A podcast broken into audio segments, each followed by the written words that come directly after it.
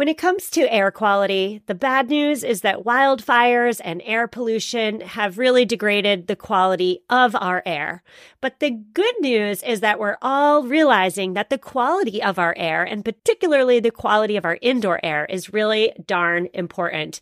I'm so excited to tell you about Puro Air because in 30 minutes, this device will remove allergens, dust, smoke, and gases from your room. It uses a stronger type of filter called a HEPA 14, and it filters pollutants at a microscopic level. I keep my Puro Air running upstairs where the bedrooms are all night. I love that it's quiet. Cleaner air just hits different, doesn't it? Check out everything Puro Air has to offer at getpuroair.com. That's G E T P U R O A I R.com. One more time for the people in the back getpuroair.com. Well, hello there and welcome back. My name is Stephanie Seferian, and you are listening to episode 178 of the Sustainable Minimalist Podcast. On today's show, we are discussing digital minimalism for both kids and adults. Technology is, in many ways, taking over our lives. Research has found that on average, children spend 1,200 hours per year on screens, and adults, 6,200 hours a year, or the equivalent of a staggering 44 years of our lives. On today's show, I am speaking with Bill Brady, the CEO of Troomi Wireless, a new cellular network for kids. Bill is here to offer up his best tips for achieving digital minimalism, as well as the smart ways we can create a home culture that prioritizes in person time as opposed to screen time. Bill, I am so excited to have you on the show. How are you doing? Doing great, Stephanie. Thanks so much for for having me on today. I couldn't be more excited to be here and, and talk through what might be the most to- uh, important topic of minimalism out there.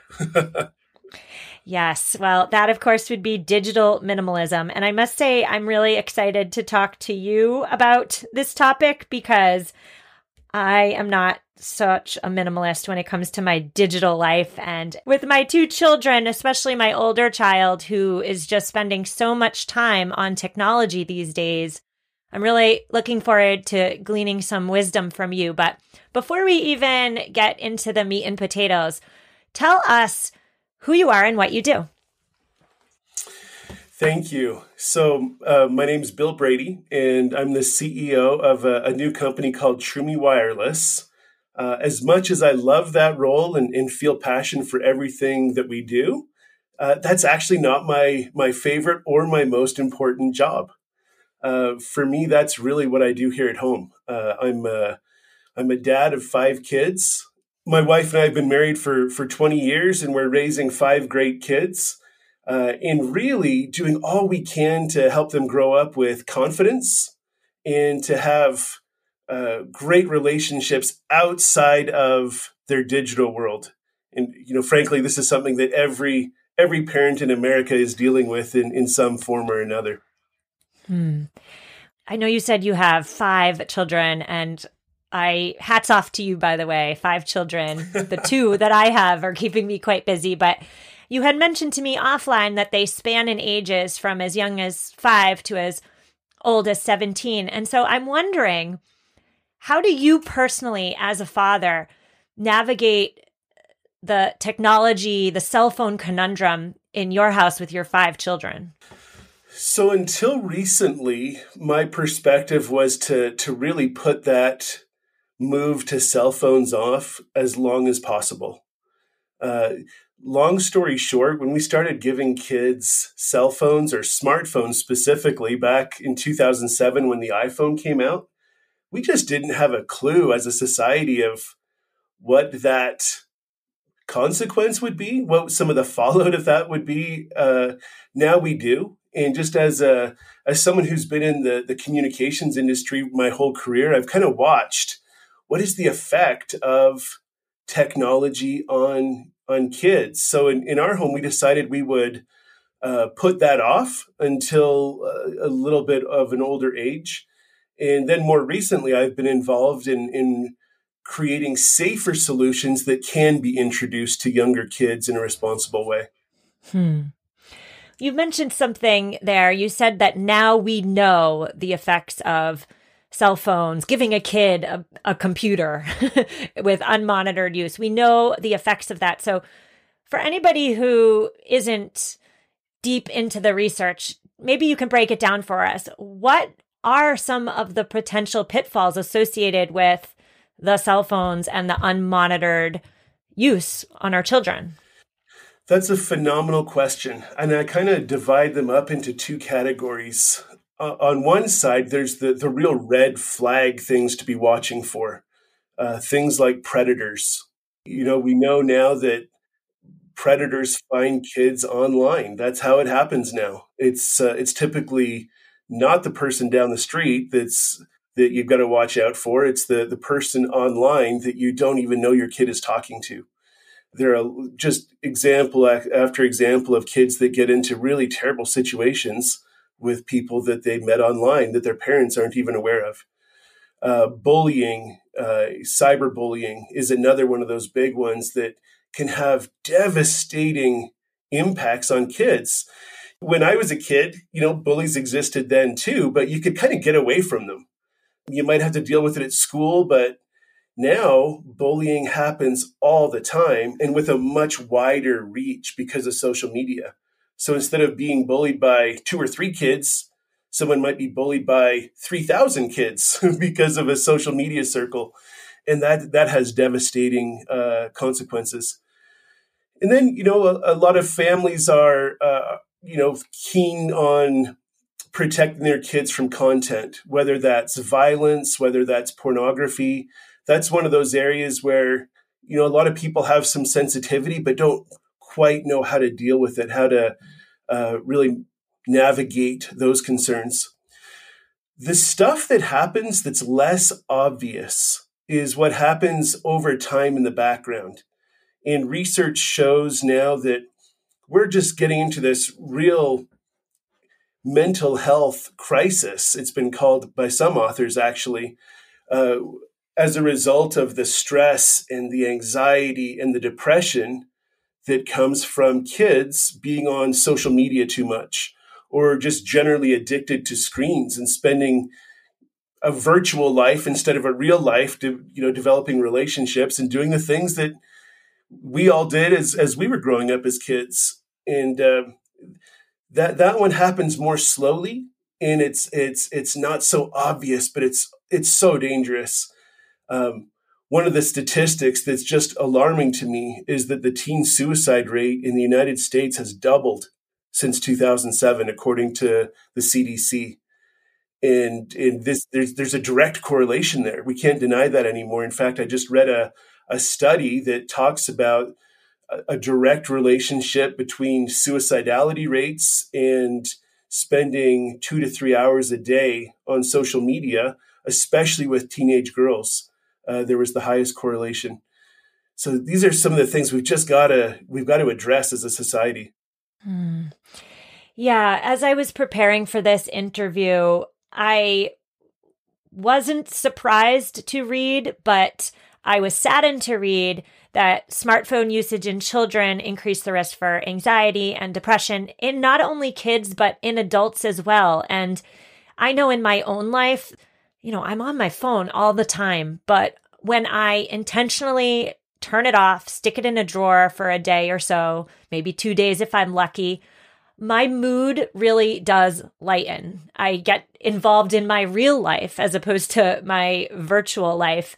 So that's really what I want to talk to you about today is you know, how can we create a culture in our homes for our children, yes, but also for us as adults to be more present in the current moment. And I guess I'm wondering, how do you prioritize the current moment as opposed to the virtual digital world in your home with your family?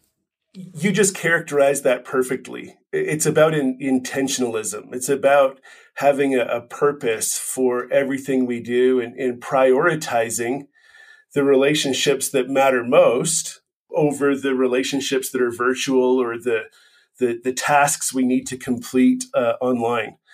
Some of the things that I recommend, you just touched on one of them. I call it timeouts, timeouts for our devices. You know, some of those obvious ones should be dinner time.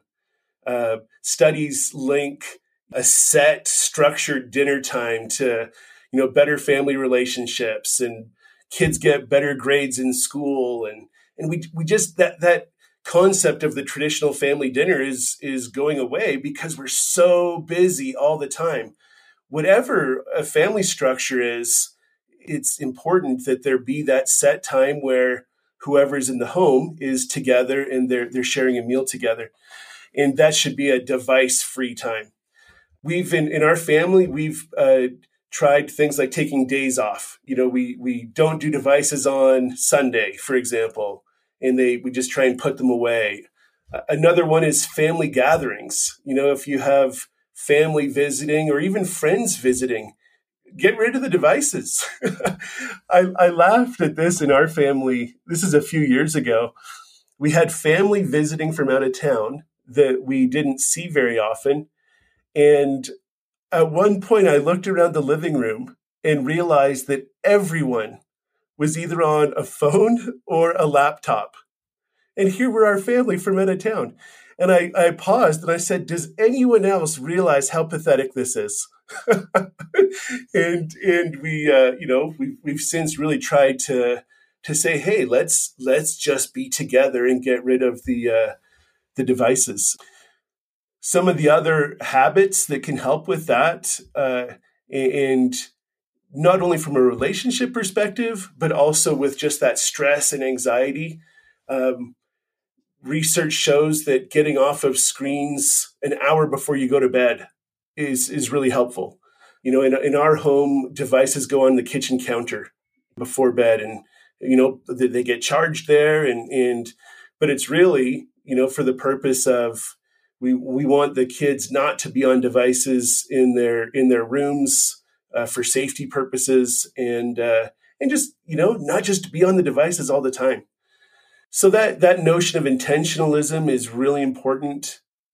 And i would also look at what is this cell phone or or whatever other device it is? What's what is it doing for us? Is it a tool or is it a tyrant? You know if, if we're tied to that thing all the time we're not controlling it it's controlling us. And as soon as that happens my goodness we're not there for the for the the individuals in our lives that matter most. Mm. i've been thinking a lot about whether my phone is my tool or if it's my tyrant. And i've been trying to put some restrictions on myself primarily because I know that my children are always watching me. And even though they are too young to have cell phones, my seven year old does have a Chromebook from school because she's hybrid learning. But even though they're too young to have devices of their own, they are learning by watching me with how I interact with my phone. And so you mentioned in your family, you keep the phones downstairs or in the kitchen when you go to bed. And I've been working on that in my life as well.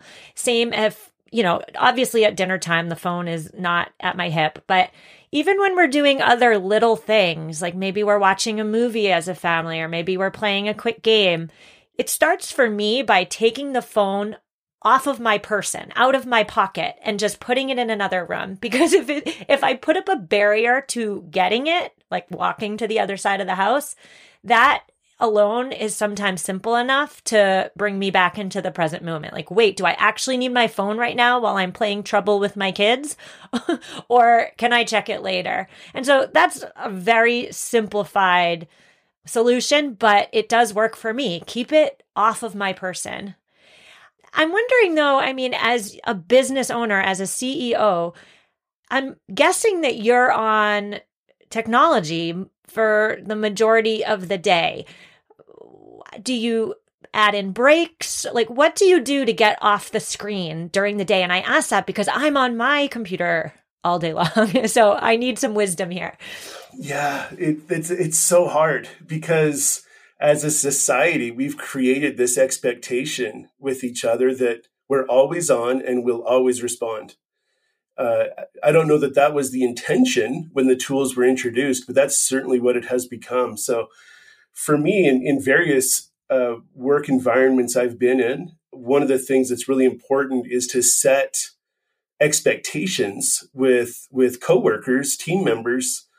Hey, there are times that my phone is with me, and there are times that it's not with me. And if I'm with my kids, for example, uh, they are my priority. I'm going to be present with them, and just you know, maybe that for for some people, it's really effective to set times of day and and create expectations around when you will respond. Uh, so, for example, you know, I, I, do my email first thing in the day and at three o'clock in the afternoon. You know, and if if your coworkers have a sense for okay, you know, he or she's not responding immediately, but I know that it's on their radar and and they'll get back to me this afternoon, then some of that angst is is alleviated. So I think that's the first step is just setting expectations. I worked one time with with a gentleman. Uh, this is kind of the, the flip side of it. But he he set an expectation. When my wife calls me, I will answer. And I was in some pretty important meetings with him where he would pause, and uh, they had the, he and his wife had a, a two call uh, system. If she called twice, he would pick it up no matter what. And and uh, just setting setting expectations is a, is a big thing. The other thing I think is important, uh, and I have to remind myself of this all the time, is when I am talking to an individual in person, they've got to get the full attention. That can't happen if my phone is in my hand and I'm wondering about the text message that just came in and worrying about responding.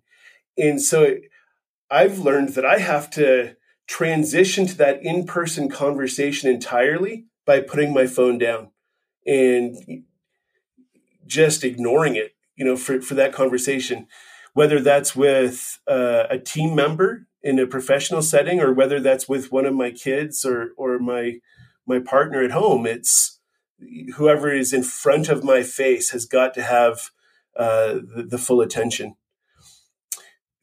think of the message that we send inadvertently if we're on our phone and a child comes to talk to us for example and they get the yeah hold on hold on just just wait a second. And we've all done this. Like we've all done that.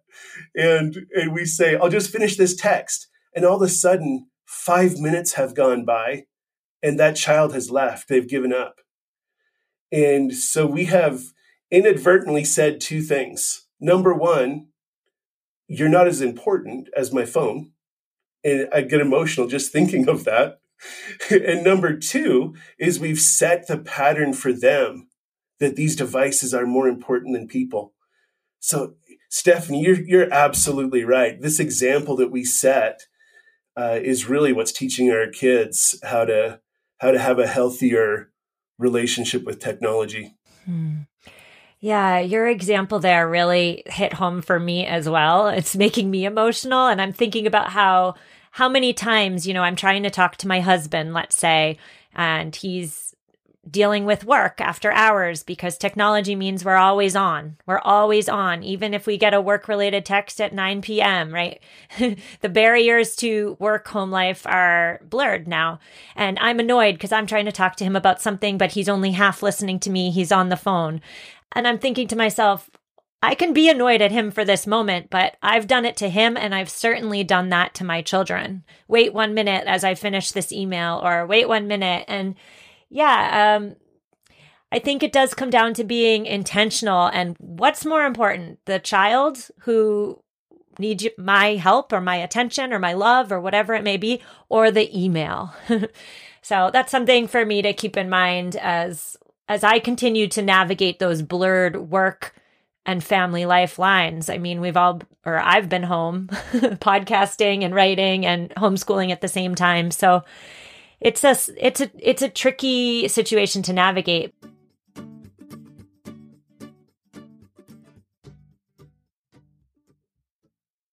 The Sustainable Minimalist podcast is supported by Cleaner Cloths. Europeans adore Swedish dishcloths, and here's why. They are the incredibly versatile alternative to sponges, rags, paper towels, and microfiber cloths. And Swedish dishcloths from cleaner cloths, whereas microfiber is plastic, sponges are disposable, and rags harbor bacteria, cleaner cloths are actually made in Sweden from the highest quality cellulose and cotton. I love cleaner cloths because they're completely utilitarian. They're workhorses made to be used up to 100 times before tossing in my backyard compost bin. The best part? Just one cleaner cloth replaces 200 rolls of paper towels. Cleaner cloths are an essential item in every sustainable minimalist home, and at just $1.47 per cloth, it's a no brainer. Head over to cleanercloths.com to experience what Europeans have been raving about. That's cleanercloths.com and try the best Swedish dishcloths today. The podcast is also supported by Outrage and Optimism. The world has been experiencing a convergence of crises. None of us has been immune to the challenges of this moment in history. Some argue that the greatest of them all is the climate crisis and few of us know what to do about it. Isn't it all just too big for any one of us? Outrage and Optimism is a lively weekly podcast in which hosts Christiana Figueres, former UN climate chief, and her partners Tom Rivett-Carnac and Paul Dickinson set out to help us navigate the complexities of tackling climate change. They talk to business leaders, politicians, scientists, and activists and ask what makes you feel outraged about climate change? What is there to be optimistic about? I'm an avid listener of the show, and I love how the host managed to be both realistic and positive at the same time. Don't wait. Subscribe to Outrage and Optimism on Apple Podcasts, Spotify, or wherever you get your podcasts for new episodes every Thursday. And we're back discussing digital minimalism with Bill Brady of Troomi Wireless, transitioning our discussion into digital minimalism with kids. The Wait Until 8th campaign is one in which parents are urged to wait until 8th, 8th grade to hand them over a cell phone. In your opinion and in your capacity as CEO of Troomi, is there a right age in which a kid should be given a cell phone? I absolutely love the mission behind Wait Until Eighth. Um, I'm 100% aligned with with their their philosophy of hey we should we should postpone this um, to an appropriate age. I think that appropriate age is different for every family and for every child. There there are just so many different family circumstances and the needs and maturity level of, of every child are, are different. Um, and it's also it's also difficult to put a specific age on it because there are now more options for providing a safe solution uh, than there were, you know, a few years ago uh, when Wait Until Eight started. So th- I think there there are definitely more better options for for parents now than there were. It's not just a question of well, do I give them do I give my child a, an iPhone 10 or an iPhone 12 or not? It's hey, there are there are some other uh, other possibilities out there. I think the answer really lies in starting younger kids with a very limited experience and graduating them into increasing levels of responsibility as their their needs and maturity evolve. So it really does come down to uh, the specific child. I've handled that differently from from child to child in my own family. I've handled it differently. Uh, it's not just a, a one size fits all solution because my kids have different personalities and we try to meet their needs at, at a level that's appropriate for them. Hmm. Well, you did mention differing options for parents in 2021. And I definitely want to talk to you about Troomi because it does seem to solve an awful lot of problems for conflicted parents. But before we talk about Troomi, I just want to ask you as a parent. I know you mentioned maturity levels. I know you mentioned different ages, but is there anything else a parent should consider when considering to give their child a cell phone? Um, I would think about, you know, what's the use that's required? You know, so we had, uh, with our oldest daughter, we're one of those families that had cut the cord on a traditional phone line. We didn't have a landline anymore. And uh, when our oldest daughter uh, was starting to, to babysit for people and babysit for us, we had to have some kind of solution in, in place for her so that she could reach us. She could reach 911 if necessary, heaven forbid.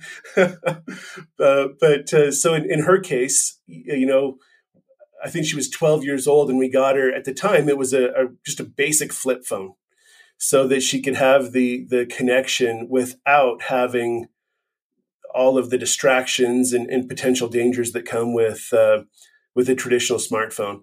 So I would look at uh, what is the what is the need? How would it be used? Um, we had another daughter who uh, she was doing a lot of extracurricular things that were further away from our home than we were accustomed to with our other kids and she was getting rides from people and being picked up by by their parents sometimes and you know there was a situation where one of the one of the one of her rides one afternoon forgot to pick her up and she was left outside of a outside of a, a, building in a in Salt Lake City and didn't have a way to contact us.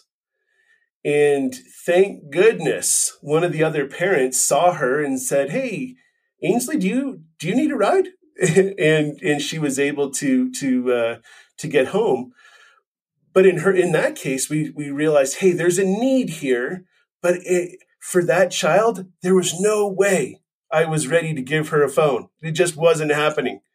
And, uh, and we ended up getting her uh, a, a smartwatch where she could call or text just a very limited number of people and not have a full a full phone experience. Hmm. Talk to me about Troomi. It's a cellular network for kids. First of all, talk to me what on earth a cellular network for kids actually is. And what problems are you hoping to solve with Troomi? So, so yes, Troomi Wireless is a mobile company designed for kids. Uh, we're the phone and the phone service. What really makes Troomi unique is our what we call our Kids Smart operating system. And that's software the, that we've developed at the operating system level that enables parents to graduate their kids from one level of functionality to the next based on needs and maturity and, and without having to upgrade devices. Right now, if you're a parent and you want to get your kids a, a cell phone, you've got two ends of the spectrum. One is the it's the wild west. it's get your kid the the latest iPhone or Galaxy or whatever whatever device it is, and it's wide open. And you know, so much computing power that they don't need, and just all of the the potential risks and dangers right at their fingertips. On the other end of the spectrum, in recent years, there have been devices that have come out that are definitely safer because they're completely locked down to talk and text only. And, and from a safety perspective, that's great, but practically, it's not really helping kids to learn, grow, uh, to have tools they need to excel in school, to nurture their hobbies or discover new new talents. So the, the, the problem we're trying to solve is what's the middle ground? What what's the what's the approach to give kids a device that's completely locked down to begin with, but then say, mom or dad, you know how you now have an easy way to add step by step functionality that will give your kids the tools they need to do digital classroom with school, for example, which a lot of kids are doing right now, or to have email because email is required for school in so many classrooms now. That's that middle ground where we're filling. It's safety and flexibility so that we can really help kids excel and achieve their potential. Hmm. And I think that as a parent, custom fitting the cell phone experience to the child is really the epitome of intentional or intentionality around cell phone use. I also would argue as somebody who doesn't have children with cell phones, so take this with a grain of salt. But perhaps the possibility of having the maximum security phone will delay the addictiveness that we see in the wild wild west phones where you know there's so much to click on so many so much to do so many games so much social media. So that's a really really important question to consider because i don't think there's any circumstance in which you can give a device to a young person and just say oh i don't have to worry about that anymore. Regardless of how safe it is, I think that there's always a need and an opportunity uh, for parents to provide their kids with a better pattern, a, a non digital pattern for building relationships and, and learning and growing. Uh, again, remembering that the, there are digital tools that can help all of us, adults and kids, but none of those tools are as important as real life. And so in, in our family, even when we've given kids devices, we, we do a lot to make sure that we're not a, a device family, if you will. We're always going on hikes and walks and finding fun things to do outside. Uh, we also do what we call our bucket lists. So at the beginning of every season, we sit down as a family and we say, okay, what's our summer bucket list this year? And we have one of those great big post it notes, you know, those two by three foot post it notes that you may have seen. And, and we, we write on that and it becomes the checklist of things that we want to do as a, as a family, uh, that, that season. And by, by doing things like that, we're being really intentional about how we spend our time together because it will always default in this day and age time will always default to screens if we're not more intentional about it. Mm, you're so right there. Our free time will always default to a screen unless we really put some restrictions around it for ourselves and for our children. I think about my own life. I, when I have a spare minute, what do I unconsciously do? I pick up the phone. I don't pick up a book.